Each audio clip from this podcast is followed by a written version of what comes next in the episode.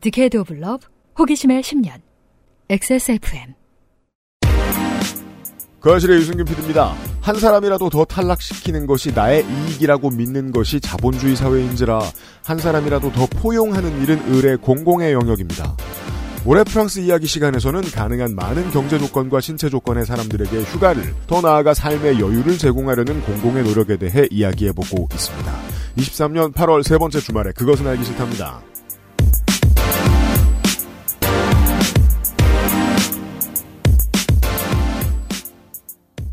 법무부에서 알려드립니다. 경향신문 한동훈 장관은 피할 수 없는 일을 피하려 하네요. 주디스 버틀러 인터뷰 기사 관련 한동훈 법무부 장관 설명입니다.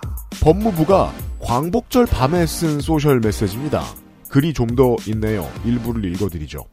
저는 법의 실질은 동성혼 제도 법제화이면서 아닌 척 다수 의석으로 슬쩍 법 통과시키지 말고 국민 설득할 자신 있으면 정면으로 제대로 논의하자는 말씀을 더불어민주당에게 드린 바 있습니다. 그러니 경향신문이 주디스 버틀러 교수뿐 아니라 더불어민주당에게도 물어야 하지 않을까 생각합니다.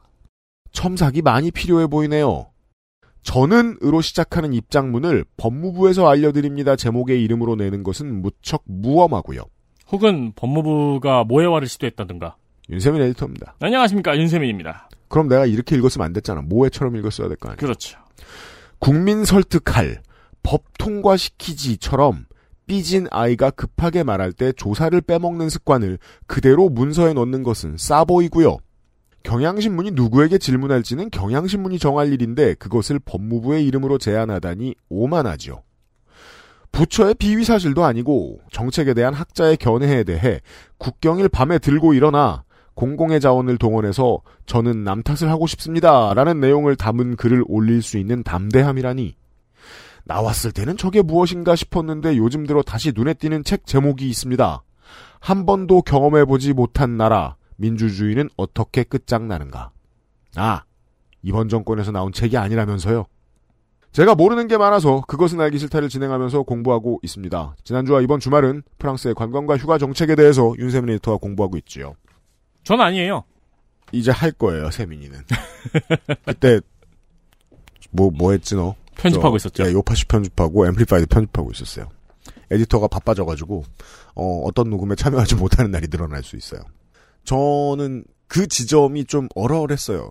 홍 박사는 하나도 논쟁적이지 않은 얘기를 하고 갔거든요. 웬일로? 뭐 물론 그런 걸 좋아하는 사람이긴 하지만. 네.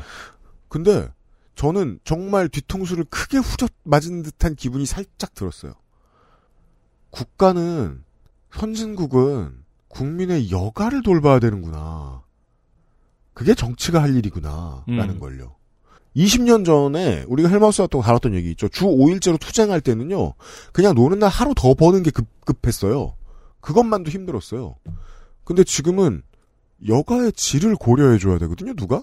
그 기업이 하나? 상당수의 기업은 안 하죠. 정치가 해야죠. 음, 네. 그런 아이디어를 일단 저는 얻었고요. 디테일들은 오늘 주로 나옵니다. 그것은 알기 싫다는 독일산 맥주효모로 만든 데일리라이트 맥주효모 비오틴, 대한민국 1호 반값 생리대 29데이즈, 액세스몰 하이파이 섹션에서 도와주고 있어요. XSFM입니다. 지금부터 머리라는 단어를 입 밖에 꺼내면 죽는 거야. 데일리라이트 맥주 효모? 어, 야, 아 그건 머리에 좀. 어, 어, 아! 말할 수 없는 고민? 직접 확인해보세요. 데일리라이트 맥주 효모. 50-50는 왜 갑자기, 뉴진스는 왜 서서히, BTS는 왜 당연하다는 듯 빌보드를 정복했을까요? 당신의 음악 취향을 이야기로 만드는 시간. Amplified on Spotify, Spotify와 YouTube 모든 팟캐스트 플랫폼에서 2023년 8월 2일부터 매주 수요일 여러분을 찾아갑니다.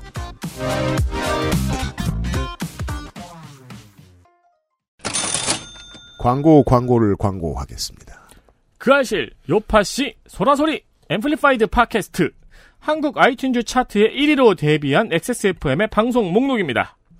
제가 모르긴 몰라도 하나의 회사가 낸 숫자치고는 최다가 아닐까 싶습니다. 하나가 빠졌어요. 뭐야? Perfect 25 English 팟캐스트. 그것도 1위였어요. 네.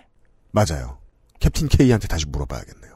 이게 가능한 한국의 회사는 XSFM뿐입니다. 제가 아는 한 그렇습니다. 당신의 성공에 조금이나마 보탬이 될 수 있다. XSFM과 함께 한다면 10년의 노하우, 10년간의 신뢰에도 다시 할게요. 네. 10년의 노하우, 10년간의 신뢰도 XSFM과 함께 하시면은 당신도 성공할 수 있어요. 뒤는 저 조물주가 써가지고. 네. 아까 매일매일도 조물주가 쓴 거예요. 아 그래요. 조물주 바빠요. 지금 예, 쌍둥이를 양팔에 끼고 지금. 네. 네. 다시 해볼게요. 음. XSFM과 함께 한다면은 당신의 성공에 조금이나마 보탬이 될 수 있습니다. 있습니다. 10년의 노하우, 10년간의 신뢰도를 갖고 있는 XSFM에 광고를 하세요. 하세요.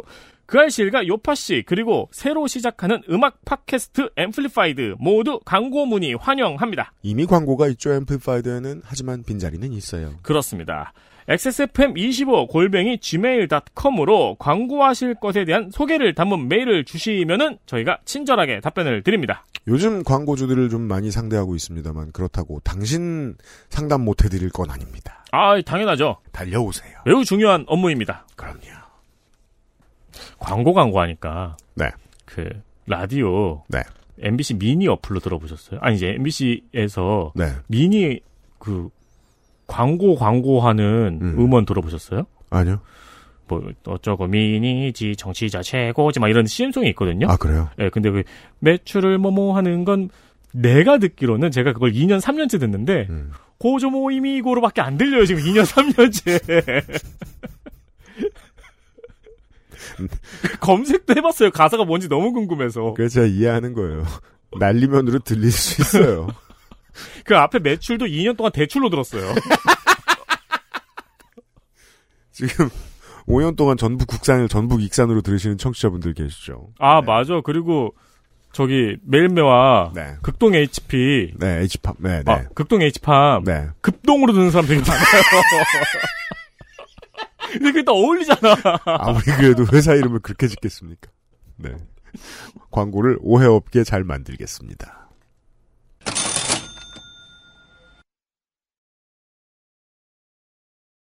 난 세민 씨 당연히 퇴근하셨을 줄 알았는데 오셔가지고 놀랬네. 일이 바빠요. 그러니까 갑시다. 방송 이렇게 하고 돈 벌어도 되나 모르겠어요.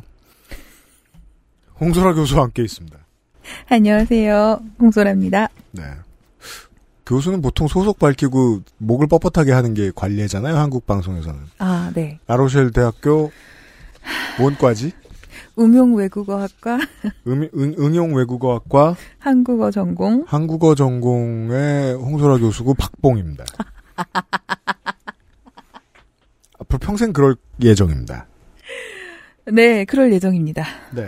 67세까지 그럴 예정입니다. 지난 시간에 100년이 다 돼가는 프랑스의 유급 휴가 어, 그랑바캉스의 역사를 살펴보았습니다.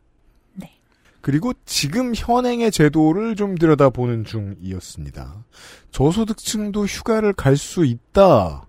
그렇게 발판을 마련해 준다라는 것은 일종의 한국에서 맨날 대선 때마다 얘기하는 창업하고 실패할 기회하고도 맞닿아 있는 지점이 있다고 생각해요.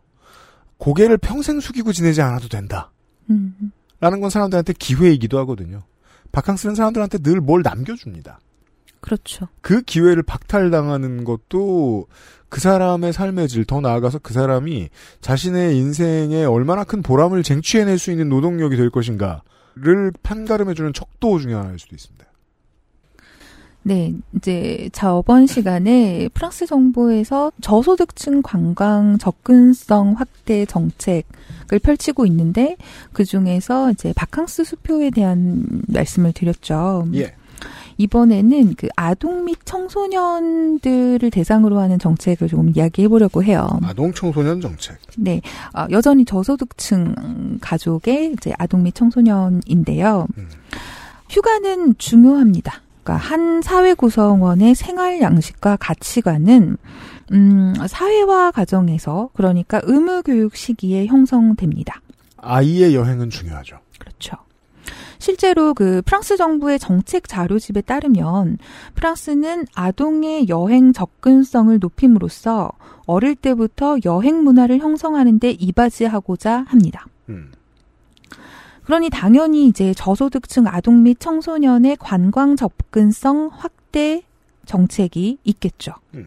간단하게 소개를 드리자면요. 우선은 아주 유명한 colonie de vacances가 있습니다. 기분 나쁘게 colonie가 뭐예요, colonie가? 그렇죠. 바캉스 하려고 만들어 놓은 식민지요? 기아나구만, 기아나. 아, 저도 처음에 깜짝 놀랐어요. 어? 왜 colonie야? 그러게요. 어, 네. 이제 한국식으로 하면 뭐 여름방학 캠프 정도 되겠죠. 음. 프랑스 학생들도 여름, 그러니까 총 한 4개월 정도 방학이 있어요. 그런데 왜 한국은 여름방학이 있고 겨울방학이 길게 있잖아요. 음. 여름에 너무 덥고 이제 겨울에 너무 추우니까. 네. 근데 이제 프랑스 경우엔 여름에 2개월이 있고요. 음. 그리고 이제 봄, 가을, 겨울, 그러니까 다른 계절에 아주 드문드문, 그러니까 몇 주에 한 번씩 어, 1주 혹은 2주 동안 바캉스가 아. 있어요. 음, 좋군요. 그래서 그게 한 2개월 정도가 돼요. 그래서 총한 1년에 4개월 정도의 긴 방학 기간을 가지는데요. 이 이제 4개월간의 교육 공백을 메우기 위해서 이 colonie de vacances라는 방학 캠프가 있는 거죠. 음. 방학 때 학생들을 이제 부모님들이 캠프에 보내요. 그러면 이제 단체 생활을 하면서 그 평소에 배우지 못했던 새로운 여가 활동을 즐길 수도 있고요. 음. 그리고 뭐 다양한 교육 프로그램들이 있겠죠. 글로벌하게는 세 글자로 잼벌이라고 하죠. 밖에서 그 얘기하고 있었습니다. 아, 네, 그렇죠. 저도 스카우트를 했었거든요. 네. 그때가 이제 제가 음, 초등학교 때가 80년대 후반, 90년대 그죠. 초반이니까 음. 사실 그때 한국에서 아동 인권에 대해서 크게 말하지는 않았던 때거든요. 막 두드려 맞던 시절이에요. 그런데도 뭔가 극한 상황을 주고 정신력으로 네가 버텨야 된다 뭐 이런 얘기는 안 했던 것 같은데 그래도 사고는 나면 안 되잖아요. 그러니까요 안전 아무리 아동 인권이 보장 안 되더라도 그럼요 미쳤어요. 예. 아, 마음이 아픕니다. 어쨌든 이 콜로니드 바캉스는 지금은 모든 그 아이들을 대상으로 해요. 하지만 처음에는 저소득층 가정의 아이들만을 대상으로 했다고 합니다. 음. 그 1960년대 이후에 모든 계층의 아동 및 청소년들을 대상으로 했고요. 네. 어, colonie de vacances를 가면 이제 프로그램들이 뭐 대강 이런 거예요. 뭐 예를 들면 천문대를 탐방하고 돛배 돛배 타고 승마, 인디언 캠프, 윈드서핑, 카누, 소형 보트, 암벽 타기, 자전거 타기 뭐 이런 것들을 하는 거죠. 개인이 하자면 고가예요. 다. 맞습니다. 이제 여기에 중앙 정부하고 지방 정부가 지원을 하고 있고요.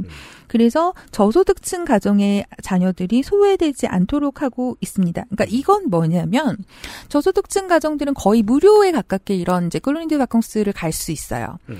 근데 거기에 캠프를 가면 저소득층 아이들만 있는 게 아니라는 거죠. 음. 그러니까 모든 계층의 아이들이 중요하죠. 그곳에서 같은 활동을 하고 돌아오는 겁니다. 어, 중요한 한국 정치의 깨달음 중에 하나죠.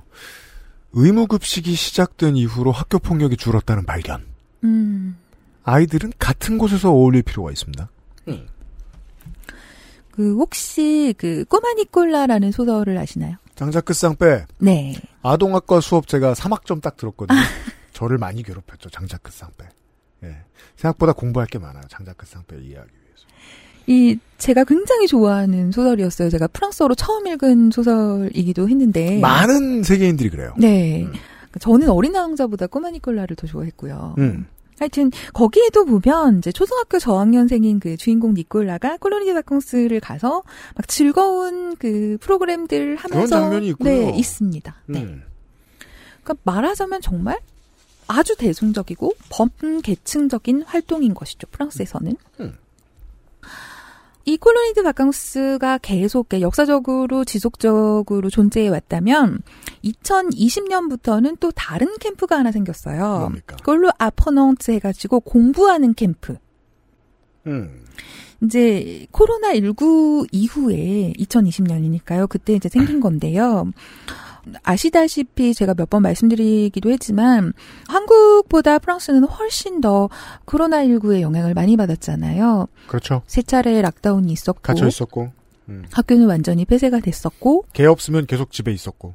그렇죠. 학생들은 온라인으로 수업을 들어야 했습니다. 음. 그런데 온라인 학습이 모두에게 가능한 건 아니었어요. 인터넷도 느리고. 네. 음. 인터넷이 된다 하더라도 컴퓨터가 집안에 하나만 있을 수도 있잖아요. 그쵸. 엄마 아빠도 재택근무를 하는데 음. 컴퓨터를 써야 되면 음. 아이들은 어떻게 하죠? 전 세계 어딜 가나 목돈입니다, 대탑은. 인터넷도 있고 컴퓨터가 있다 하더라도 아이가 자기 방이 없으면 그죠. 부동산. 그것도 문제가 됐었고요. 음. 그리고 어, 저소득층이 아니라 하더라도 부모가 그런 보건위생 직책이라면 그쪽 종사자라면 음. 아이는 거의 방치되다시피 했던 거거든요. 음, 하루 종일 일하셨을 테니까요, 밖에서. 그러니까 학습을 보조해줄 성인 보호자가 없는 경우도 있었어요. 음. 이 경우엔 당연히 이제 학습 성취도가 학업 성취도가 굉장히 떨어졌겠죠. 전 세계적인 추세였습니다. 학업 성취도 격차, 빈부에 따른. 네. 결국 온라인 시대의 교육 부재에 대해서 국가가 적절한 대안을 내어놓아야 했습니다. 그 대안 중에 하나가 이 공부하는 캠프인데요. 2020년 프랑스 교육부에서 3세에서 17세 사이의 아동 청소년 25만 명을 대상으로 이 공부하는 캠프를 운영하기로 했고요. 예산이 한 2억 유로 정도 들었다고 해요. 3천억 정도. 한 명당 그러니까 이 아동 청소년 한 명당 일주일에 최대 400유로를 지원하고 그러니까 총 일정의 80%를 정부가 지원을 해서 아이들의 학교 이탈과 학업 포기를 막고자 한 것인데요. 그리고 지자체에는 당연히 지원을 했고요. 바캉스 수표도 여기에 쓸 수 있었고요. 기존의 정부 보조금 그러니까 저소득층 가정을 위한 정부 보조금들 있잖아요. 이것들이 모두 이제 연계를 해서 저소득층 가정이라면 무료로 여름 캠프에 참여할 수 있게 했습니다. 음. 사실 이게 좀 센세이셔널했어요. 그래요? 휴가는 노는 거잖아요. 아, 유럽을 가도 공부는, 학생들에게 공부는 휴가의 반대말이군요. 그렇죠. 예. 하- 한국에서는 그게 아주 일상적입니다만, 논다와 공부한다가 반대항으로 여겨지는. 근데 놀러 가서 공부한다. 는건 거의 한국 학부모 심보란 말이에요.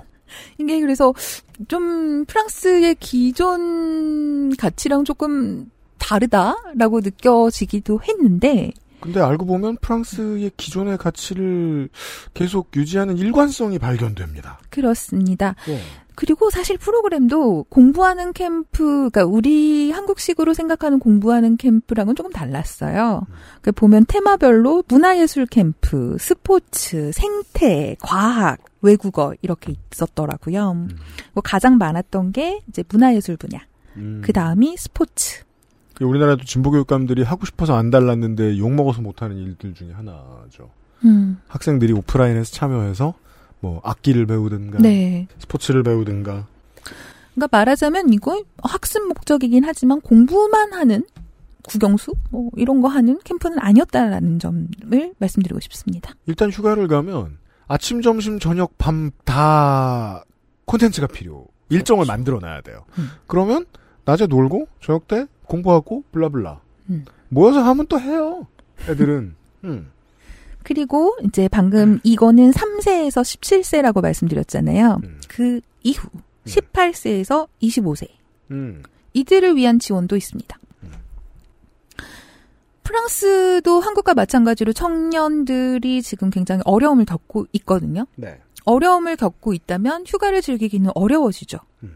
음. 그래서 18세에서 25세 사이의 학생이거나 구직자이거나 그리고 저소득층이라면 음. 국적에 관계없이 최대 250유로를 지원해 주는 프로그램이 생겼습니다. 야 인상적이네요. 국적에 관계없이. 프랑스 국내 혹은 유럽연합에 속한 국가로 여행을 떠날 수 있고요. 아 협정도 해놨어요. 여행 경비의 80%까지를 지원한다고 합니다. 좋네요. 근데 이게 이제 250유로라고 말씀을 드리긴 했는데 이게 지자체마다 좀 달라지는 것 같더라고요. 근데 보통 지자체마다 다른 정도면 더 깎이진 않아요. 더 아, 주긴 그렇죠. 하고 제가 그렇죠. 음. 어, 스키가 굉장히 비싸잖아요. 스키는 비싸죠. 네. 그래서 2021년부터 이제 프랑스 정부하고 어떤 지자체 그러니까 오베르뉴 알프라고 하는 지자체인데요. 이게 어디냐면 스위스하고 알프스 산맥을 경계로 이렇게 국경을 맞대고 있는 그 지역이에요. 음. 이 지역 관광청이 이제 같이 으쌰으쌰 해가지고 스키 여행을 떠나는 18세에서 25세 청년들에게 이제 300유로씩을 지원하고 있다고 합니다. 제네바에서 길 건너면 프랑스란 말이에요. 음. 거기는 이제 산맥을 끼고 있죠, 알프스를. 네. 음. 그러니까 다시 한 번 더 말씀드리지만 스키는 비싸요. 비싸요. 그런데 아까 그러다 보니까 스키를 가난한 혹은 시간이 없는 어떻게든 여유가 없는 사람들이 즐길 기회가 그렇게 많지 않아요. 그럼요. 그 프랑스 바캉스 수표 기금이라고 하는데요. 이 기관이 그래서 수년 전부터 저소득층 청소년들에게도 기회를 주어야 한다. 음. 이런 문제의식을 가지기 시작을 했고요. 그래서 어, 어떻게든 해보려고 굉장히 많은 노력을 했던 것 같아요. 국가가 기금 운용을 했군요, 이걸로. 네. 왜냐하면 실제로 프랑스인의 8%만 스키 여행을 갈 수 있었거든요.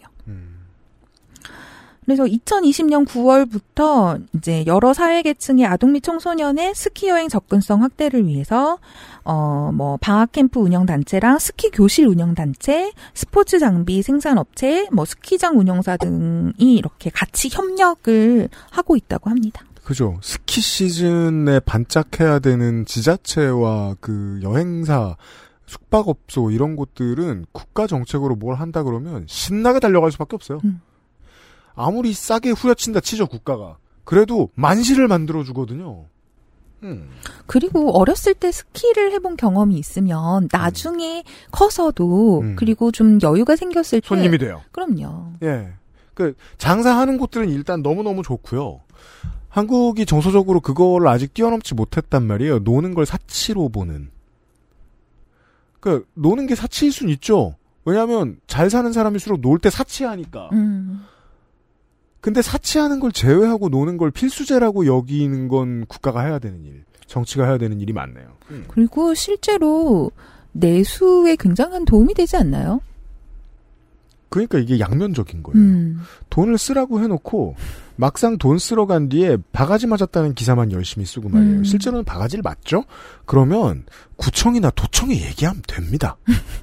그래서 도의회가 나서가지고 뭘 해주세요라고 한 다음에 조례 몇 개 만들어서 처리하면 됩니다. 음.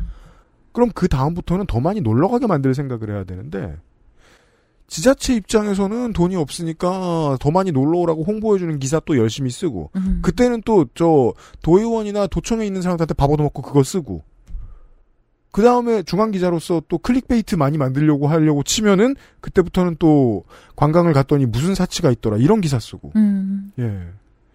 그러니까 여가를 선용하는 것에 대한 개념이 아직 우리 언론인들한테 불충분해 보인다는 느낌이 좀 있고 그거는 우리 국가 전체 커뮤니티 전체의 인식의 한계를 보여주기도 해요. 근데 이제 한국 정부 자체에서는 사실은 2000년대 초중반부터 여가에 대해서 굉장히 중요성을 두기는 했거든요. 특히 2000년대 중반에 되게 열심히 했는데 인식 개선까지는 실패한 것 같아요 아직까지도. 제가 그때 이제 그거 관련한 좀 참여해서 작업을 했던 게 있어가지고. 아 그렇습니까?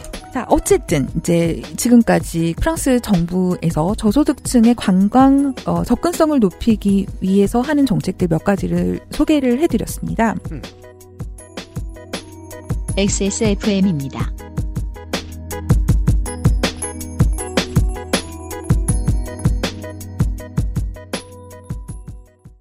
아직도 생리대 유목민?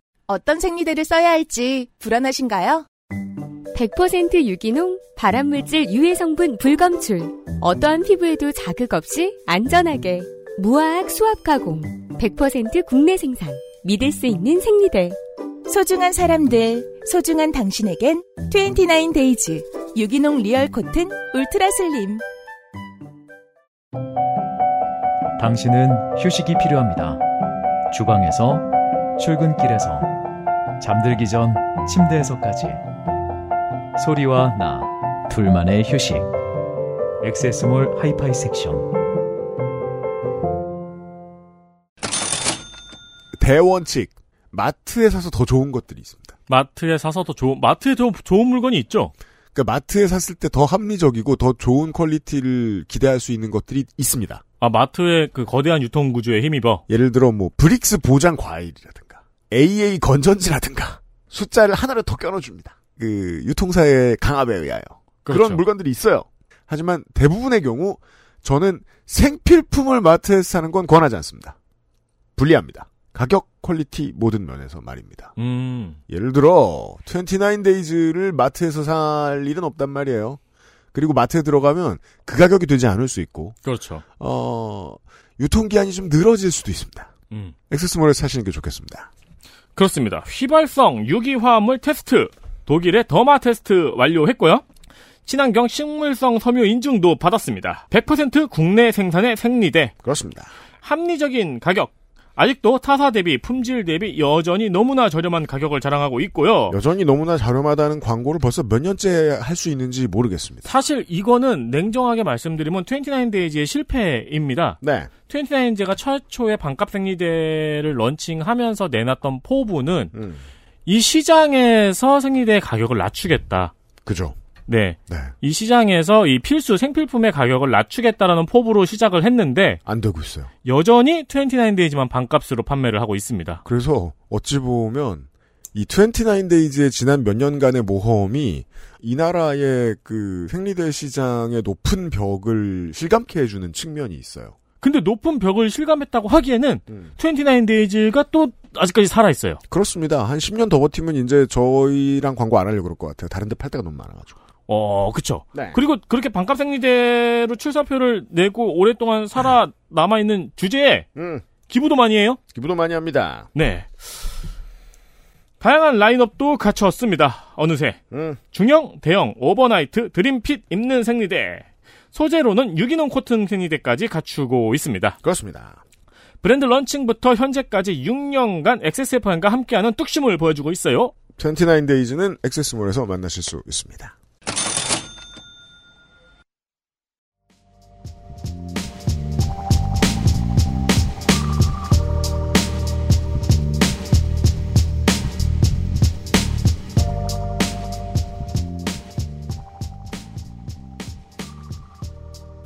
이제 두 번째로는 모두를 위한 휴가, 모두를 위한 바캉스 정책의 두 번째 줄기를 소개를 해드리려고 해요. 장애인의 관광 접근성 확대에 대한 이야기입니다. 음. 영구적 혹은 일시적 장애를 가지고 있는 사람은 여행을 가지 못하는 경우가 많습니다.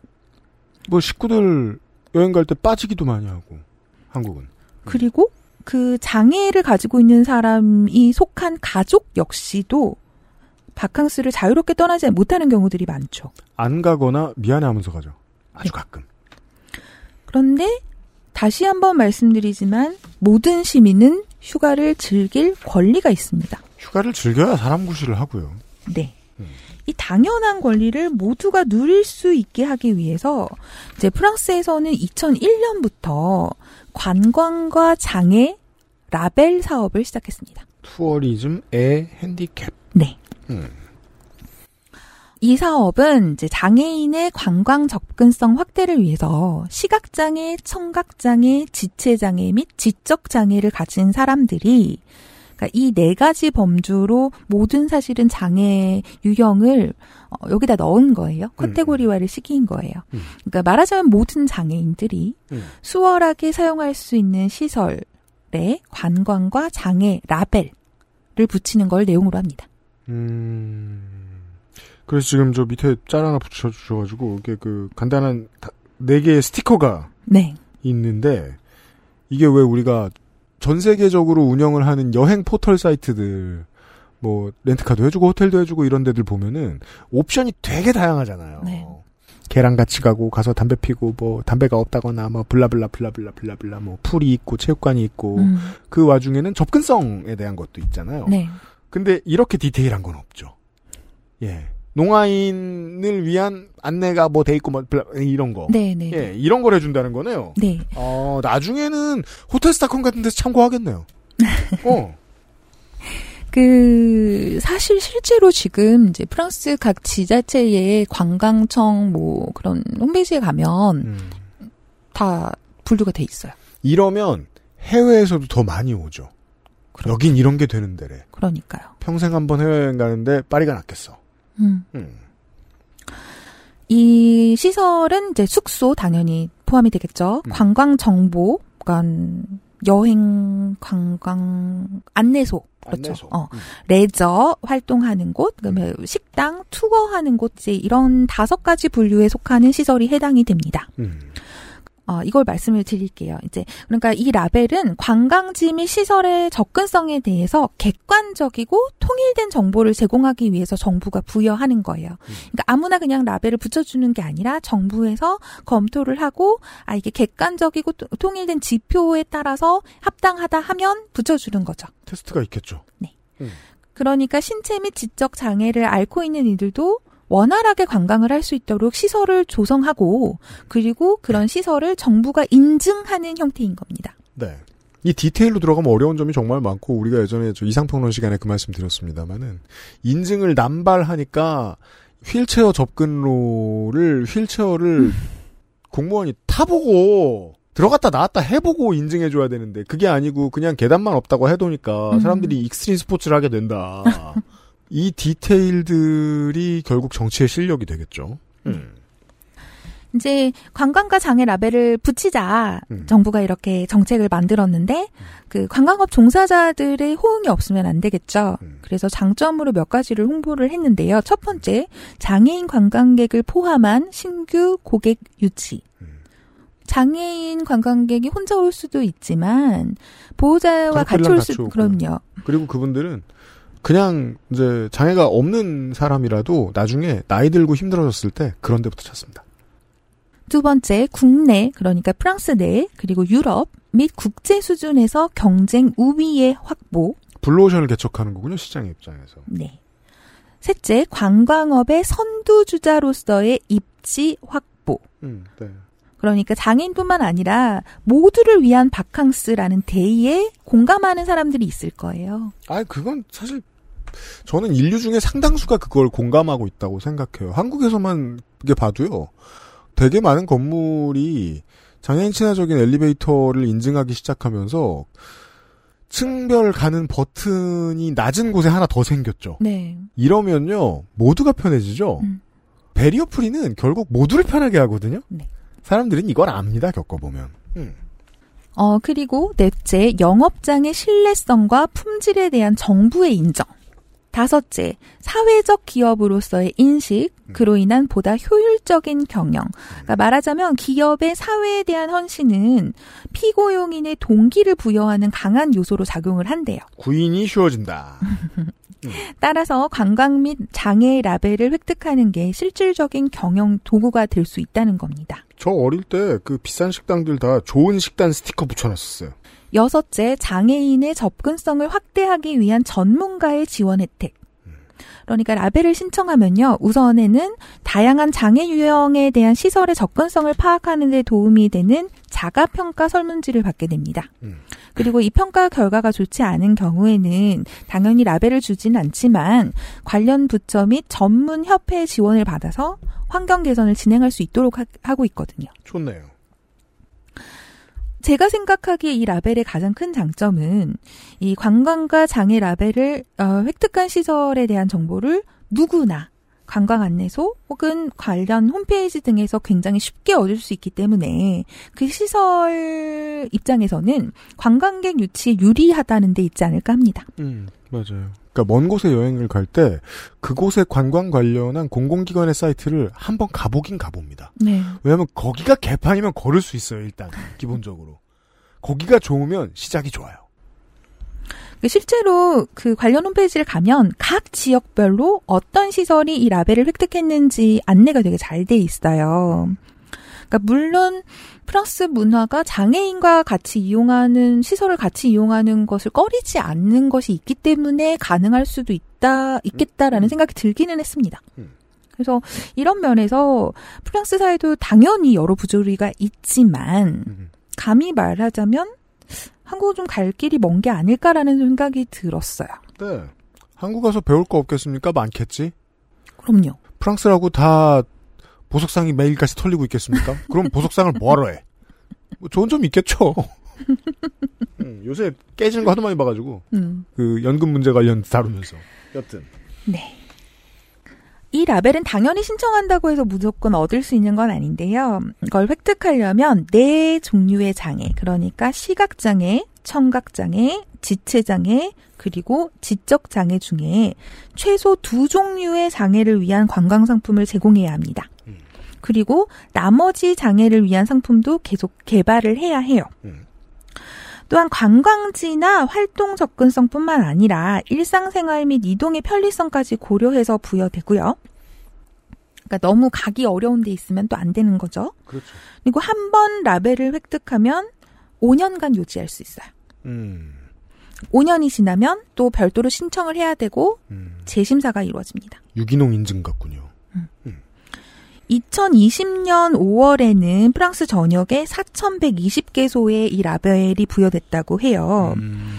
이거 이제 처음에는 거들떠 나, 그 콧, 콧방귀 끼다가 그 스티커 붙은 거 보면 옆집에 슬슬 나도 열심히 하고 싶죠. 음. 그 중에 52%에 해당하는 2,151개소에서 네 가지 모두 그러니까 네 가지 종류의 장애를 위한 서비스를 제공하고 있었다고 합니다. 빠르게 시장이 적응하고 있군요. 장애 유형별로 보면 청각 장애를 위한 서비스를 제공하는 곳이 91%, 음. 지적 장애 96%, 지체 장애 78%, 그리고 시각 장애가 66%였습니다. 우와, 사회의 큰 변혁이에요, 이쯤 되면. 음.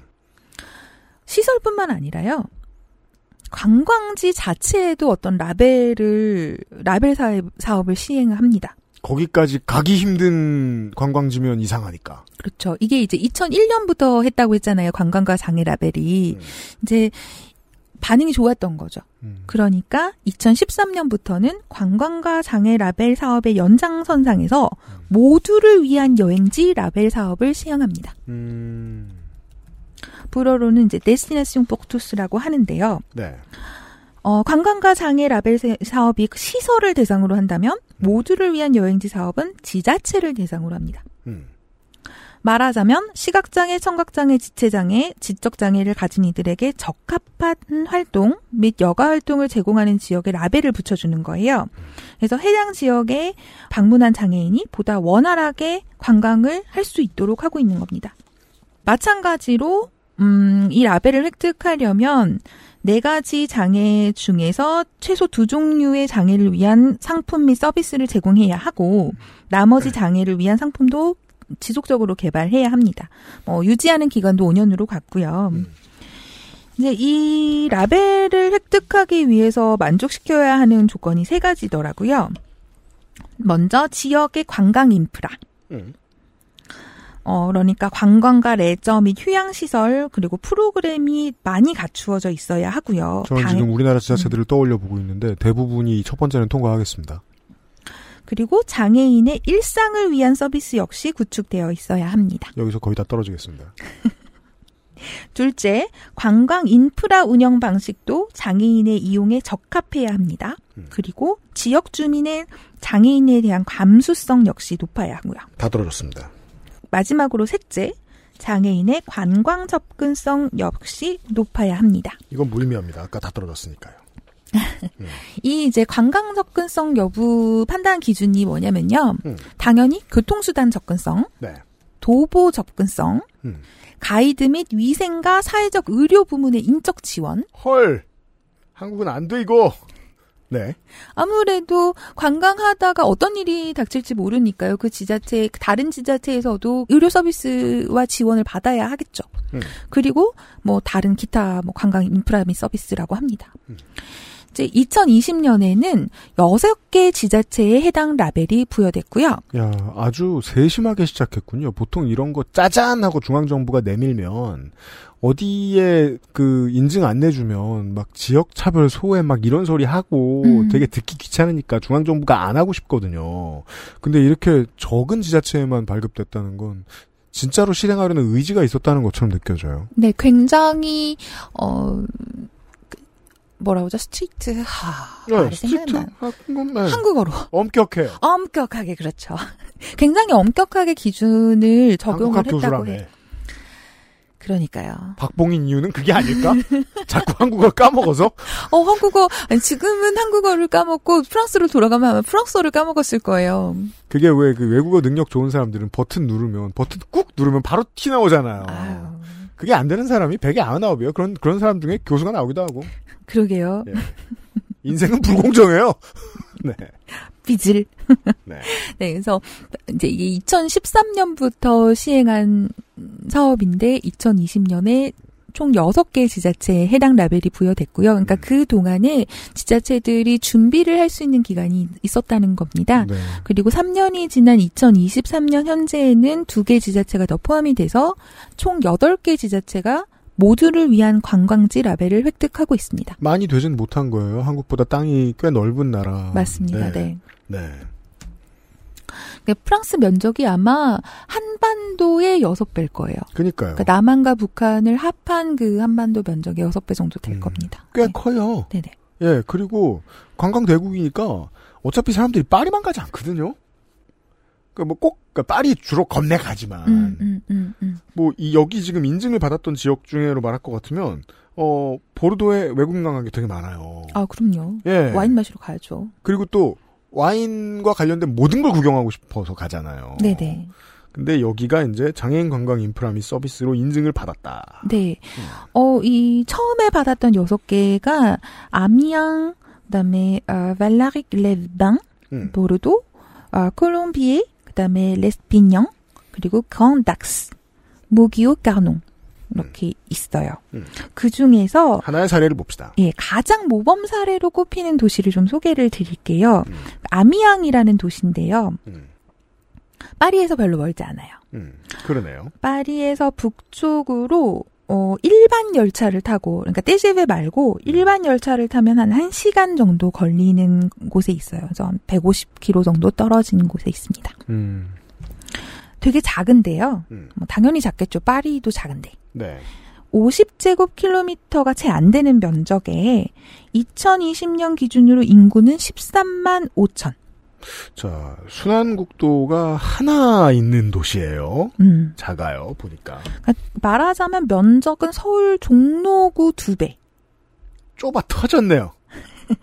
거기에 그러니까 종로구 인구랑 비슷한 인구가 산다라고 보시면 될 것 같아요. 사람도 얼마 안 살아요. 네. 음. 이게 좀 한국의 도시랑 비교를 해드리고 싶어서 좀 찾아봤는데요. 음.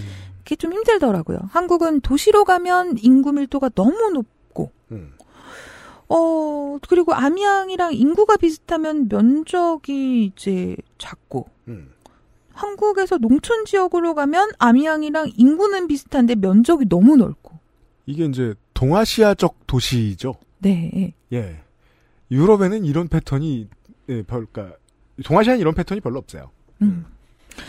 어쨌든 이 아미앙이라는 도시가 모두를 위한 여행지의 모범 사례가 된 것은 처음에는 이제 아미앙 시민들을 위한 그 사업이었다고 해요. 그러니까 모든 사람들을 위한 그 이동의 편의를 좀 높이고 도심 시설의 접근성을 좀 확충해 보자. 그리고 녹지를 구성해 보자. 그런 프로젝트였는데 일반적인 지자체 행정의 기본기 같은 거였어요. 음. 그래서 당연히 아미앙의 시내, 그 도심, 그러니까 사람들이 많이 찾는 곳부터 시작을 했겠죠. 그래서 이게 이제 총 한 9km 정도가 되는 곳이래요. 9km. 네. 네, 이 구역이 지금에는 지체장애 및 시각장애를 지닌 사람들의 편의를 위한 시설이 특히 잘 갖추어져 있는 곳이라고 합니다. 음. 그러니까 도로에 휠체어가 다니기가 적합하다. 그리고 뭐 횡단번호 신호 등이 음성 신호가 잘 되어 있다. 뭐 이런 것들이 대표적이에요. 네. 그리고 이제 아미앙의 모든 시설은 설치 후에도 그 적합성을 저- 검증하기 위해서 여러 이제 공적위원회 심사를 받았고요. 음. 말하자면 관리가 지속적으로 이루어지고 있다는 거죠. 네. 그리고 관광 표지판의 경우에는 지적 장애인도 쉽게 알아볼 수 있게 픽토그램을 적극적으로 사용하고 있습니다.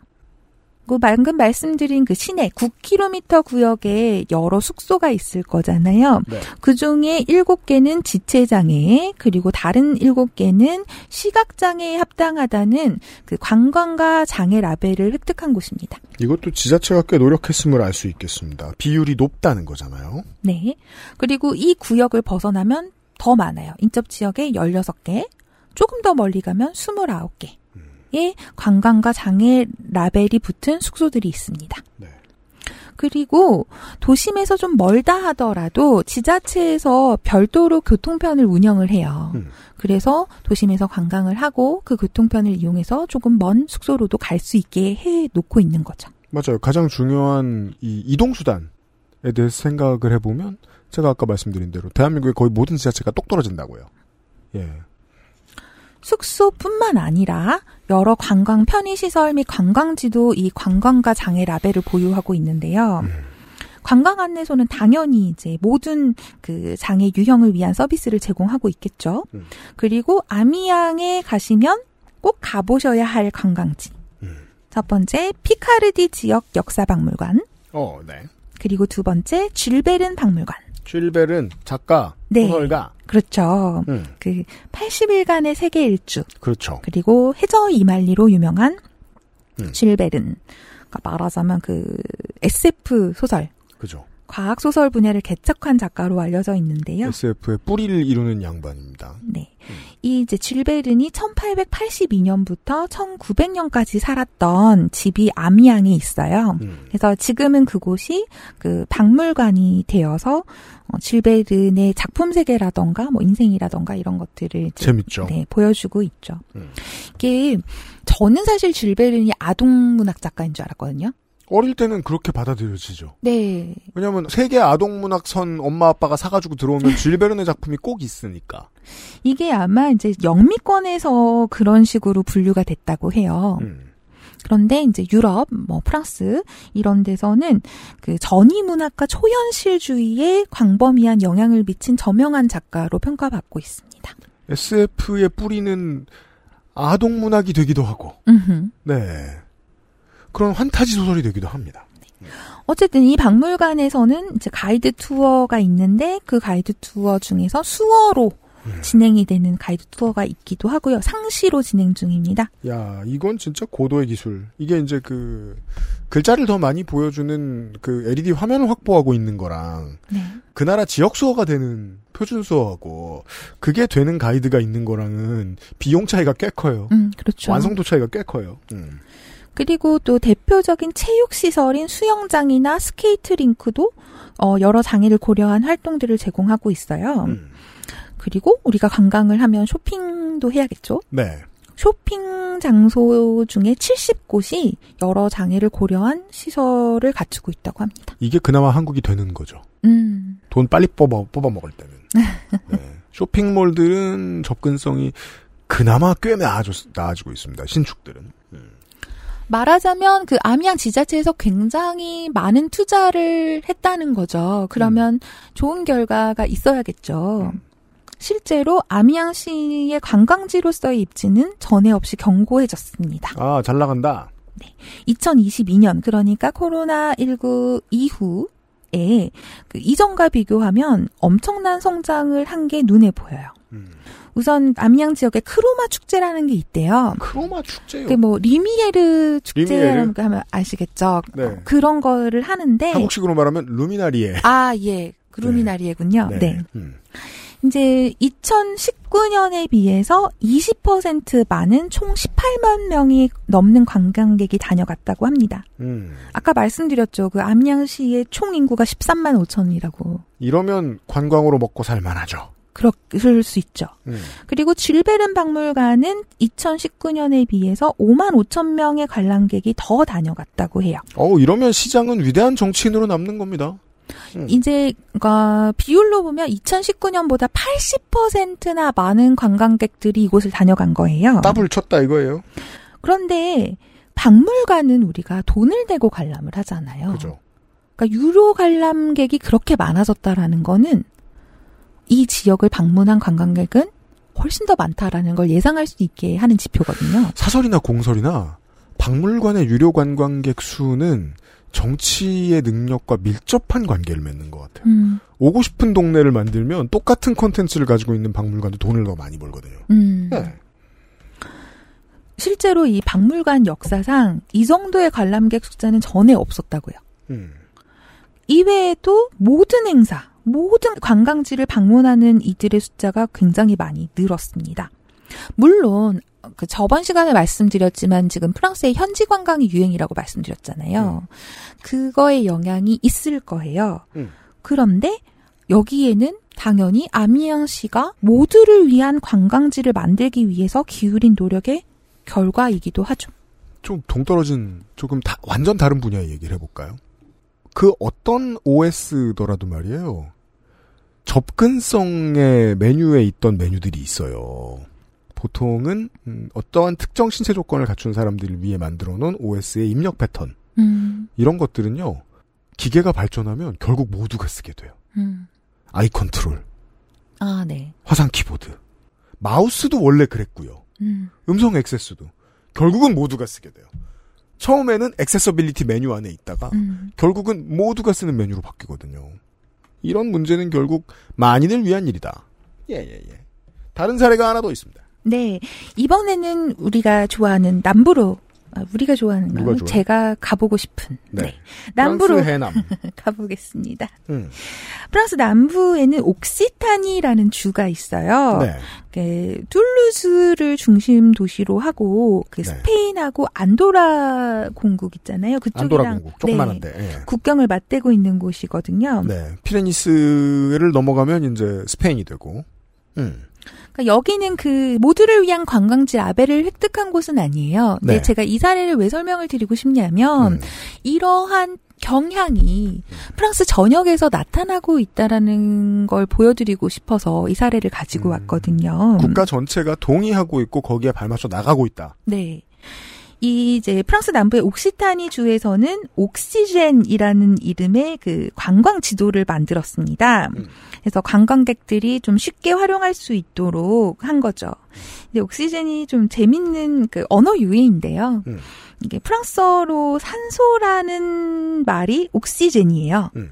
이게 철자는 다른데 발음은 같아서 어 여행 정보를 찾는 사람으로 하여금 딱 옥시젠이라는 걸 읽는 순간 아 여- 내가 여기에 가면 도시에서 벗어나서 자연 속에서 타고 막힌 아. 숨을 확 뚫어주겠구나 이런 아. 네 그런 이미지를 지자체적 이름 짓기죠. 맞습니다. 고양 고양이 같은. 네. 그거 지금 정권 바뀌고 그 고양이 없어졌대요. 아 고양의 고양이. 아이고 음. 카카오톡에 그 고양 고양이 이모티콘도 사라졌대요. 어머 여튼.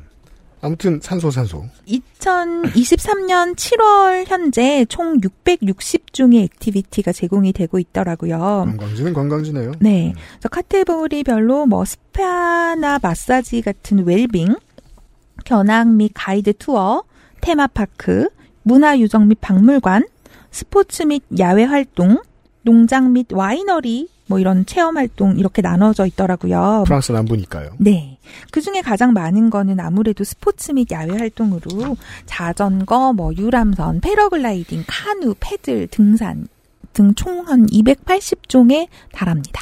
한국이 다 좋은데 이게 가지수가 적어요. 음. 예, 이거 유명한 데 따로 찾아가야 되고. 음. 근데 한국은 뭔가 하나 유행하면 모든 다 곳에서. 네. 그리고 유행 떨어지면 없어져요. 아. 재밌었는데. 또 이것만 있는 게 아니라 모두를 위한 관광의 일환으로 장애인과 비장애인이 함께 즐길 수 있는 활동도 굉장히 많이 준비를 해놓고 있었더라고요. 음. 여기에서도 그 장애 유형은 네 가지로 분류를 합니다. 네. 그래서 지체장애, 지적장애, 청각장애, 시각장애를 지니는 이들을 대상으로 하는 활동이 음. 제가 찾아보니까 개수가 지체장애를 지닌 이들에게도 적합한 활동이 305개, 지적장애 그렇게 많아. 어, 그러니까요. 지적장애 413개, 시각장애 341개, 청각장애 411개. 음. 그러니까 아무래도 겹치는 게 많겠거나 해가지고 찾아보니까 이 네 개 장애 모두에 적합한 활동이라고 나온 게 총 192개였어요. 네. 이런 이제 네 개 장애에 모두 적합한 활동이 그럼 무엇일까 하고 찾아봤어요. 그러니까 대부분이 도심 관광이나 박물관, 유람선, 헬리콥터 등을 이용한 관람, 와이너리 관람 및 와인 시음, 온천 이런 거긴 한데요. 아, 와이너리 헬기 타고 보면 아주 멋있겠네요. 근데 그 중에는 카누를 타고 하는 보물찾기, 래프팅, 뭐 이런 좀 뭐랄까요, 보다 적극적인 activity도 다수 포함되어 있어서 음. 찾아보는 과정에서 굉장히 흥미로웠어요. 네. 다인용 카누하고 래프팅 사실 딩기도 가능한 걸로 알고 있는데 음. 제가 그 가이드를 따라서 가이드가 거의 이제 많이 다 해주시고 저는 노만 슬슬슬 젓는 걸 해봤는데 이거 사실 어떤 신체 조건인 사람들도 할 수 있겠더라고요. 음. 잘만 마련해 놓으면 이때 상헌이 발휘되어야 됩니다. 내가 저 사람을 오늘 팔고야 말겠다 내가 저 사람한테 라고 생각하면 액세서빌리티 만들 수 있을 것 같아요. 음. 예 누군가가 도와준다면 네. 혹은 적당한 기계가 도와준다면 음. 그러니까 지금 프랑스에서는 어, 수년 전부터 장애인의 관광 접근성을 높이기 위해서 여러 시설과 인프라를 구축을 하고 있고 그리고 활동 프로그램도 마련하고 있습니다. 음. 여기에 당연히 정부 차원의 지원책도 있겠죠. 음. 저번 시간에 제가 그 여러 휴가비 지원책을 말씀을 드렸잖아요. 음. 거기에 플러스해서 더해서 이제 2020년부터 프랑스 각 지자체의 장애인 복지센터와 장애 보상 수당 기금 이럴 때 기금이 적당히 들어가는군요. 네. 이 협력을 해서 장애인의 바캉스 계획을 재정적으로 지원하는 방안을 마련하기 시작해서 2022년에 시행에 들어갔습니다. 네. 다시 한 번 더 말씀드릴게요. 원래도 이들을 위한 지원책은 있었어요. 바캉스 수표라던가 뭐 이런저런. 음. 근데 여기에 추가로 더 지원을 하고 있는 거죠. 음. 이를 통해서 이제는 장애인 본인의 바캉스뿐만 아니라 동행하는 보호자를 위한 지원금도 받을 수 있게 됐어요.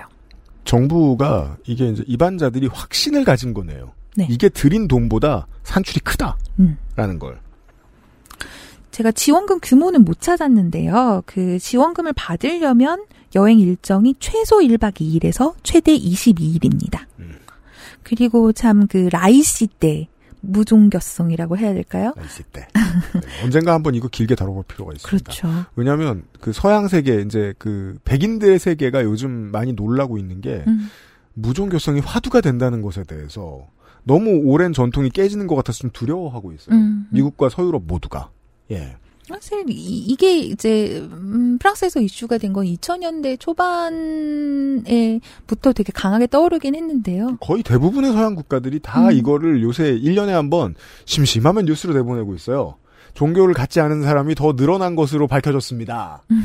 그리고 일부 지역에서 더 늘어난 것으로 밝혀져 충격을 주고 있습니다. 음, 음, 이런 음, 뉴스. 음. 한국에서는 이게 뉴스조차 되지 않거든요. 음, 그 이제 2000년대 초반에 어떤 여학생이 이제 히잡을 벗는 걸 학교에서 음. 거부를 해서 그 다음부터 굉장히 많은 음, 그 토론의 주제가 되고 있기는 해요. 음, 네.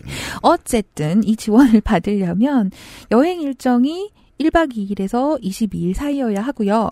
이 여행 목적에 종교적인 이유가 포함이 되면 안 됩니다. 이거는 그 어떤 종교적인 이유도 안 된다는 거예요. 특정 종교가 아니라. 네. 그리고 프랑스도 갈 수 있지만 유럽연합 국가에도 갈 수 있고요. 다만 그 바캉스 수표 기금이 승인한 숙소에 머물러야 한다는 조건이 있습니다. 네. 그러니까 말하자면 유럽 연합에도 바캉스 수표 기금이 승인한 숙소들이 있다라는 거겠죠. 그죠. 그리고 우리가 장애인의 여행에서 문제가 될 수 있는 것은 아무래도 치료, 간호 이런 게 큰 문제가 될 수 있을 거예요. 관리적 치료 행위. 이게 이제 2020년까지는 장애인이 자신의 거주지가 속한 지자체, 그러니까 그 한국으로 치면 도 정도일까요? 음. 예, 그 안에서만 치료 및 간호에 대한 경제 지원을 받을 수 있었어요. 네. 그런데 그 다음부터는 현재는 이제 다른 지자체에서도 동일한 지원을 받을 수 있게 됐습니다. 음, 좋네요. 정말 정치 잘한 사례를 이렇게 길게 떠드는 적이 그 알실에서 있나 모르겠네요. 제가 지금 그 알실에 출연을 하기 시작한 게 샤를리 앱드 테로 때부터니까 한 10년 됐잖아요. 10년 됐네. 네. 그 10년 동안에 처음으로 그러니까 지금 프랑스 잘했다라는 이야기를 하고 있는 거예요. 누구 잘한 얘기도 우리가 별로 안 해요. 그쵸? 알아서 뭐해요? 예. 어. 근데 정말 계속 잘했어요. 보니까 적재적소에 들어왔고 실천이 되고 있다는 사실을 우리가 확인하고 있어요. 네. 그러니까 물론 이게 완벽하다라는 건 아니지만 아뭐뭐 문제는 네, 많겠죠. 거기 그럼요. 살인도 나고 뭐 사고로 누가 죽기도 하고. 아니 이 정책도요. 하지만 그 중요한 건 지속적으로 뭔가를 하고 있다라는 거죠. 지속적으로 관심을 기울이고 있고. 손 놓고 있는 것보다 천배 낫잖아요 지금. 그럼요. XSFM입니다.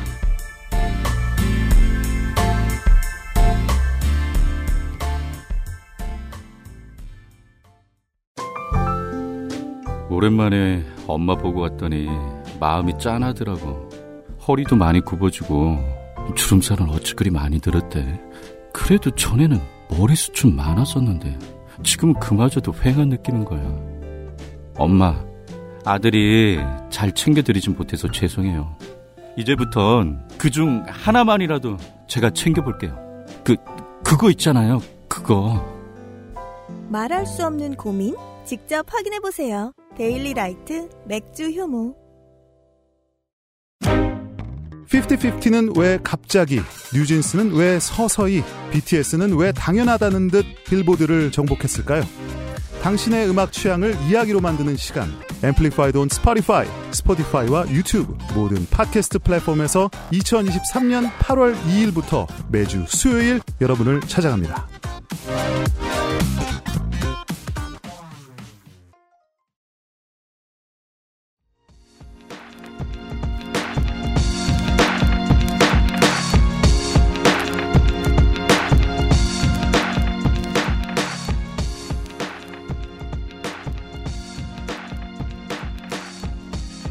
네, 지금까지 그래서 프랑스의 모두를 위한 휴가 중에 저소득층과 장애인을 대상으로 하는 정책의 일부를 소개를 해드렸어요.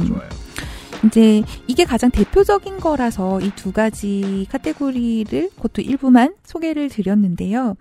이것보다 프랑스 정부가 하고 있는 건 더 많습니다, 사실은. 뭐, 예를 들면, 2023년, 그러니까 올해 프랑스 바캉스 수표 기금이 이제 공공으로 지원 사업 사업 계획서를 받고 있어요. 지원 사업 계획? 네. 그러니까 이런 사업에 관심이 있으니 음. 어 너네가 좋은 아이디어가 있다면 음. 계획서를 어 아. 한번 내봐라 이런 거죠. 아, 이건 한국 컨진원도 잘하는 그거. 네. 네. 그리고 그 테마가 저- 주제가 정해져 있거든요. 그걸 음. 보면 첫 번째 가정 폭력 피해자로서의 여성을 위한 휴가. 음. 두 번째 보호 대상 아동 및 청소년들을 위한 휴가. 음. 세 번째 장애인 노동을 위한 사회 의료 시설 노동자들을 위한 휴가. 음, 그 노동자 본인들도 장애인. 음. 음. 그리고 네 번째 저소득층 밀접 구역 거주 16세에서 25세 청소년을 위한 휴가. 음. 다섯 번째 노인과 노인 돌봄 노동 종사자들을 위한 휴가. 음. 지금 굉장히 디테일하게 들어가는 거예요, 이제는. 그래서 요렇게 던져놓으면 아이디어 잘 짜는 축제 관련돼서 뭐 대학교에서도 공부하고 이랬던 사람들이 이제 내가 사업비 좀 예전에 타먹어봤다 하는 선수들이 있으면 아이템 잘 짜가지고 할 수 있잖아요. 이 나라가 오히려 더 잘하겠죠, 한국보다. 한국도 잘하는 사람 많습니다만, 지역의 축제나 관광 상품 디자인하는 게 업인 사람들이 있어요. 네. 그런 전문가들도 이런 거 만들어 오라고 던져주면 예쁜 거 만들어 오는 사람이 간혹 있겠죠. 그럼 거기다가 돈 퍼주면 지자체에서 받고 디자인하는 사람도 주고 지역 경제에 이런저런 일하는 사람들도 살리고 하는 방식. 네. 좋아요. 근데 이 다섯 가지 테마가 그 말하자면 이제 프랑스가 앞으로 되게 신경을 쓸 어, 관심을 가지고 진행을 할 그 관광 모두를 위한 바- 관광에서의 테마인데요. 어, 이게 사실은 올해 새롭게 등장한 건 아니에요. 그러니까 예전부터 관련한 지- 사업이 진행이 되고 있는데 이럴 걸 이렇게 발표했다라는 건 진행 방향을 선 언을 했다라고도 이해할 수 있을 것 같습니다. 네. 저 중앙정치의 중요한 역할이죠. 선언. 네. 네. 물론 어떤 정책이든 완벽한 정책은 없습니다. 그리고 어떤 정책이 있다면 그것을 이용해서 자신의 이익을 챙기는 이른바 꿀빠는 그런 사람이 있을 수 있고 그래서 우리의 정의로운 윤석열 정부가 태양광 사업한 모든 사람들을 때려잡고 있는 거 아니에요? 카르텔로요. 음. 음. 아, 예고. XSFM에서 카르텔 후드티가 나옵니다. 따라하지 마, 이 새끼들아. 내가 찜했다. 이미 공장 돌리고 있어요. 기다려주세요. 아 그리고 그 카르텔에 속하지 못해서 그 정책에서 소외되어서 어려움을 겪는 사람들이 있을 수 있습니다. 정책은 소외를 다하여 얼마나 포용하느냐의 싸움이죠. 그래서 지금 바- 제가 소개해드렸던 것들이 일견 좋아 보이는 것이지만 한국이 바로 똑같이 따라할 수 있는 건 아닐 수 있다고 봅니다. 그러니까 어떤 부분에선 그럴 필요가 없는 걸 수도 있겠죠. 그럼요. 다 따라하래요, 누가? 하지만 부러운 건 사실이죠. 정말이에요. 그건 확실해요. 그건 확실해요. 왜냐면, 뭐, 닌게는 기본적으로 조건이 되면, 많은 다양한 사람들을 만나고 싶어 한다고 전 믿어요. 왜 잼버리를 굳이 기억합니까? 만약에 잘 문제없는 잼버리다. 그러면 온 세계 어린이, 어린이들을 앞으로 수백 마리 안 나가고 만날 수 있잖아요. 음. 근데 만약에 접근성이 좋죠? 저소득층도 후원하죠? 그러면 모든 사람을 다 만날 수 있어요, 정말로. 음. 사람을 많이 만날 수 있기 때문에 모든 신체 조건의 사람, 모든 경제 조건의 사람들이 다 거기 갈 거려? 돈 많은 사람들만 가는 클럽에 가고 싶은 때가 있어요. 네. 그건 젊었을 때요, 이놈들아. 네, 한때요, 한때. 이런 얘기예요. 어, 다시 한국 얘기를 잠깐만 할게요. 음. 이제 한겨레의 2023년 7월 23일 기사에 따르면 올해 여름 휴가를 떠나기를 포기하거나 유보한 직장인이 61.9%에 달한다고 합니다. 한국으로 돌아왔습니다. 또 다른 설문조사에서는 응답자의 73%가 올여름 휴가를 떠날 계획이 없다고 답했습니다. 둘 다 전해요.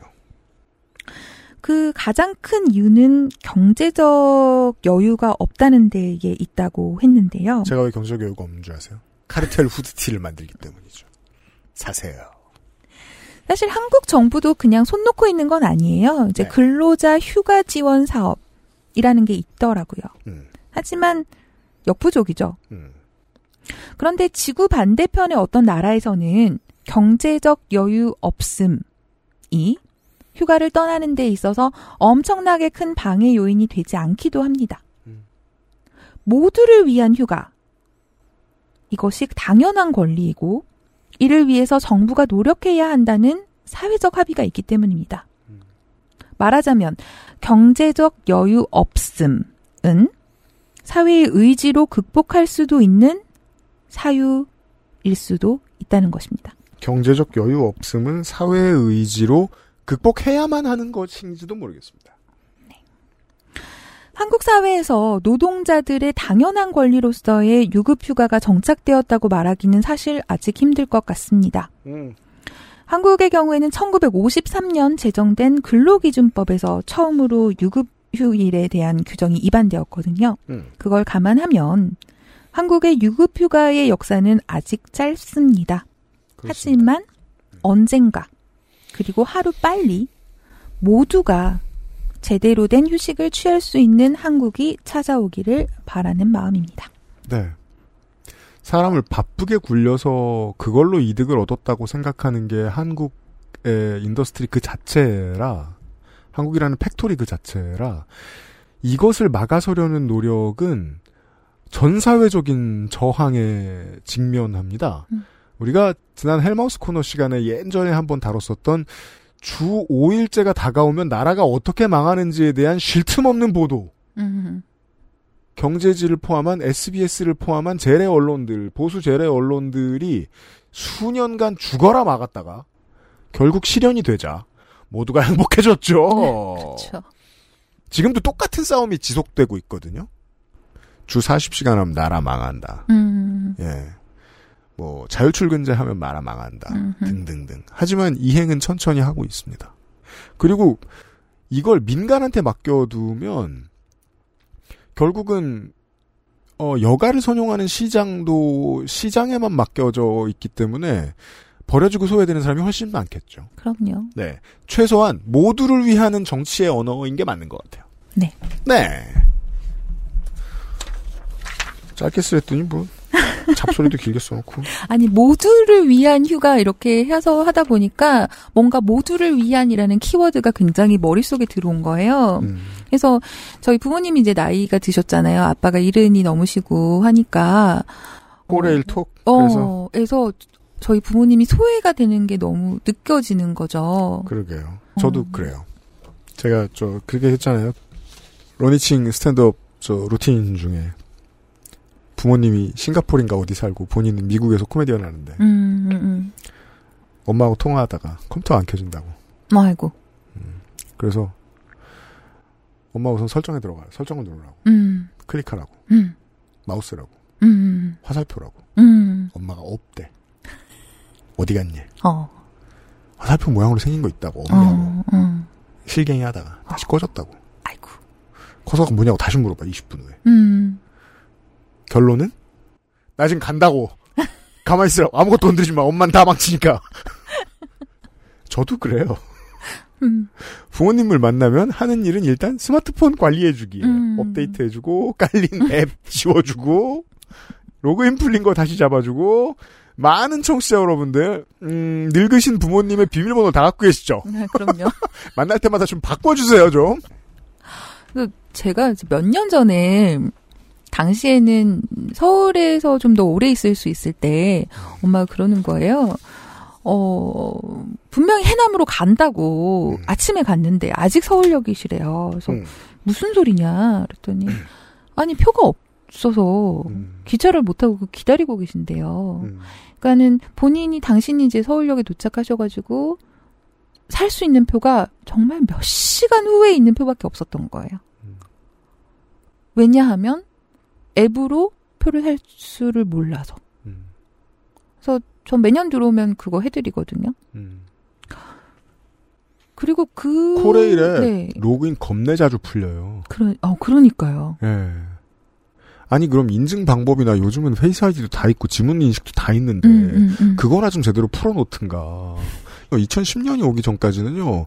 그 코레일 회원 고유 번호 있죠? 숫자 9자리인가 10자리. 음, 음, 음. 그거 외우게 시켰어. 어, 맞아요. 죽으라는 거예요. 근데 그런 건 또 엄마 잘 외우셨어요. 번호 10자리 잘해요. 어, 그거는 괜찮았어. 근데 뭐 인증을 하고 뭘 하고 뭘 하고 하니까 한국인 부모님들은 최대 10개의 통장 번호를 그냥 외울 수 있는 능력을 가지고 아, 있죠. 그럼요. 그럼요. 근데 로그인 풀리면 무능력해요. 그러니까요. 음, 아, 그러셨겠다. 네. 근데 또 해남에서는 그게 저는 되게 제일 큰 거라고 생각했는데 서울 와서 며칠 있었잖아요. 그리고 사람들을 만나면서 커피숍을 이렇게 갔는데 저 주문하려고 기다리고 있는데 아무도 저를 안 쳐다보는 거예요. 한 5분인가 기다렸어요. 그래서 아 저기 이랬더니 주문은 키오스크 가서 하시면 됩니다. 네, 제가 그 인스타 이런 피드에서 보던 그것을 인스타 피드에 그런 거 나오는 거예요. 네, 그래서 아, 예, 그리고 그럼 진작 말씀해 주시지 왜 이렇게 속으로는 그러면서 키오스크 가서 주문을 하는데 든 생각이 아, 우리 엄마 아빠는 서울에 오시면 커피 한 잔도 못 드시겠구나. 왜냐면 홍소라가 지금 시골 어르신이니까. 그렇죠. 방금 그걸 겪은. 네. 그러니까 키오스크 보고 있으면 진력이 드는 게 이것까지는 힘들 수도 있어요. 예를 들면 이제 모터를 좀 집어넣어서 음. 높낮이를 조절할 수 있게 줘. 아, 조금 기울어지든지 남의 돈 그렇게 뽑아 쉽게 뽑아 먹으려 그러면 어떡해.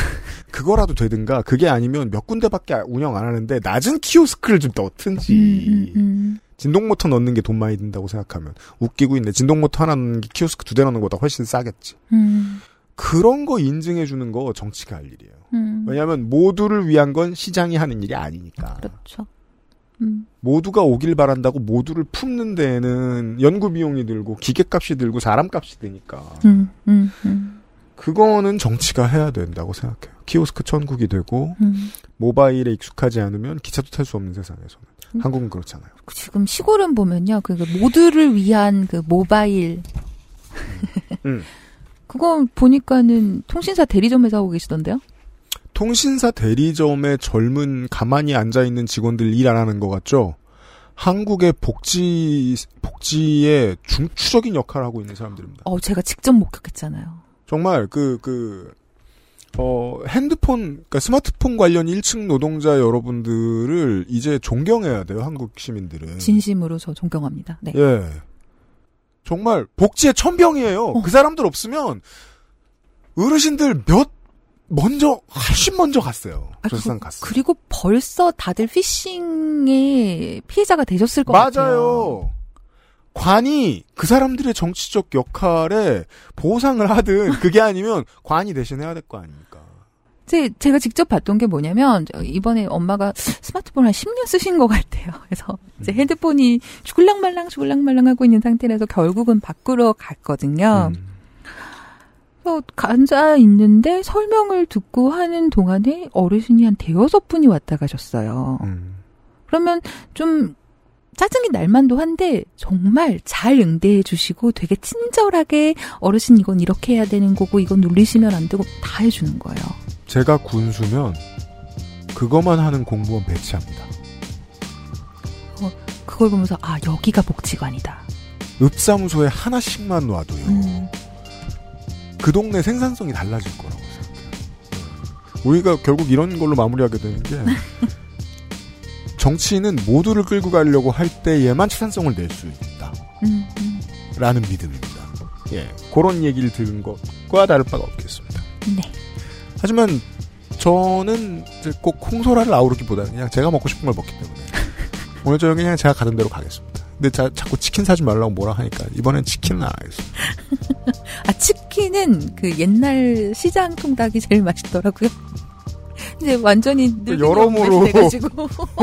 여러모로 촌에서 방금 온 어르신 네. 네. 홍소라 교수 내년에 다시 만나요. 수고했습니다. 감사합니다. 건강하십시오. XSFM입니다.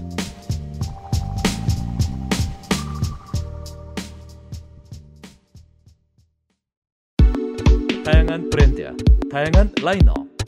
소리가 궁금한 사람들에겐 엑세스몰 하이파이 섹션. 아직도 생리대 유목민? 어떤 생리대를 써야 할지 불안하신가요? 100% 유기농, 발암물질 유해 성분 불검출. 어떠한 피부에도 자극 없이 안전하게. 무화학 수압 가공. 100% 국내 생산. 믿을 수 있는 생리대. 소중한 사람들, 소중한 당신에겐 29 Days 유기농 real cotton ultra slim. 자, 금주의 의사소통. 이준덕 씨의 후기를 봅시다. 저는 약 6년, 2000에서 2008년, 2년 정도 군복무를 제외하면 6년 정도 백화점 판매업에 종사했습니다. 지금은 완전히 다른 업계에서 종사 중이지만 해당 방송을 들으며 최근에 본 DP의 대사가 머릿속을 맴돌아 후기를 남깁니다. 여전히 거기는 지금도 변하지 않았단 말이냐? 제가 DP를 시즌 1밖에 못 봤거든요. 전 둘 다 안 봤어요. 아 진짜요? 네. 재밌어 죽는 줄 알았네. 아저씨들 군대 얘기 보는 거 안 좋아하잖아요. 그렇죠. 그래서 안 봤는데 이렇게 재밌는 건지 몰랐어요. 오... 깜짝 놀랐네요. 네. 여튼. 방송에서 언급하시던 내용들이 제가 해당 직종에 종사하며 느꼈던 불합리한 처사들과 완전히 일치하였기에 더욱 와닿았습니다. 불합리함에 맞서 대항하지 못하고 저는 그곳을 탈출하는 비겁한 선택을 했습니다. 절이 싫으면 중이 떠나야지라는 지금 돌아보면 바보 같지만 젊은 시절 저는 자신을 탓하며 돌아섰습니다. 해당 업계를 떠난 후 얼마 전 고객 입장으로 백화점을 방문했을 때 매장에 입장하지 못하도록 선이 둘러 있고 지금은 점심시간입니다라는 플래카드가 걸려 있는 걸 봤습니다. 아, 힘든 싸움 하고 계시는 분들이 있구나. 그래도 저분들 덕분에 여기가 조금씩 변해가겠구나 하고 생각했습니다. 하지만 매장을 비우냐며 비아냥대는 고객들과 그 싸움에 동참하지 못하고 부러워하거나 비난하는 동료들의 눈빛이 있는 것 같아 마음이 좋지만은 않았습니다. 그게 세상이에요, 원래. 전임자의 입장에서 사실 이 지금은 점심시간입니다 팻말은 감격스러울 것 같아요. 그니까 말입니다. 네. 그리고 원래 그러면 누가 뭐 저러냐 뭐라고 하는 동료들 있고요. 우리 저 SPC 얘기 나올 때 들으셨잖아요. 심각하게 반대투판에서 투쟁하는 노조도 있다는 거. 음, 그렇죠. 그리고 전교조가 투쟁해서 얻어내면 교총도 같이 꿀 빠는 겁니다. 원래 세상은 그래요. 네. 예. 그 관련해서 제가 무슨 얘기 들었었는데. 뭐야? 아, 전교조만 노조여가지고 음. 무슨 혜택 받는 거 교총도 아 맞다. 그거 어, 나중에 한 번 더 얘기해야 돼. 맞아, 맞아. 그럼에도 불구하고 지금도 여전한 그 불합리함에 맞서 상황을 바꾸기 위해 험한 길을 걷고 계시는 노조원들의 이야기를 들으며 가슴이 먹먹해집니다. 힘든 싸움을 이어가는 모든 분들에 대한 경의를 표합니다. 질투하고 비난하는 사람들이 있겠지만 누군가는 저처럼 응원하고 있을 거라 생각합니다. 큰 도움이 되지 않, 겠지만 여러분을 응원하는 사람들도 분명히 세상에 존재하니까 노조원분들에게 힘이 되었으면 좋겠습니다. 네, 네, 네. 아, 제가 이제 그 백화점 면세점 서비스 노조에 관심을 가지는 이유가 그거죠. 이분들의 투쟁을 우리는 가장 기분 좋은 날 지켜보게 되기 때문입니다. 음. 그리고 만나면 응원 메시지를 직접 전달하실 수 있습니다. 네. 해외에 놀러 갈 때, 면세점에 갔을 때, 쇼핑몰에 갔을 때 말입니다. 여기까지 이번 주에 그것은 알기 싫다였습니다. 해방 주간에도 저희와 함께 해주셔서 감사드리고요. 일단 다음 주에 저는 이렇게 얘기하죠. 손이상이 춤을 추네요. 네. 다음 주에는 헬마우스 코너입니다. 어, 헬마우스와 함께. 음, 아, 맞다. 그렇지. 달력 봤잖아요. 헬마우스와 함께. 한국의 인식체계 전반을 우리나라 보수가 어떻게 디자인해 놓았는가에 대한 거시적인 담론을 얘기하겠습니다. 그동안 청취자 여러분 헬마우스가 사장 남천동에서 하듯이 그냥 어, 아무 예능이나 닥치는 대로 하는 어, 생활형 닌겐인 줄 아셨겠지만 저는 다시 한번 생각하게 됩니다. 우리가 가지고 놀았던 그 모든 장난감들이 다 지금 대통령실에 모여 있잖아요. 음. 이것이야말로 본격 정통 시사평론이다. 그러니까 꼭 이렇게 막 거대 담론하고 정작 내용 보면 짜치잖아요. 네. 다음 주도 그렇습니다. 돌아와 주세요. 519회 그것은 알기 싫다에서 인사드리겠습니다. 윤세민 에이터하고 유승균 PD입니다. 감사합니다. 감사합니다. XSFM입니다.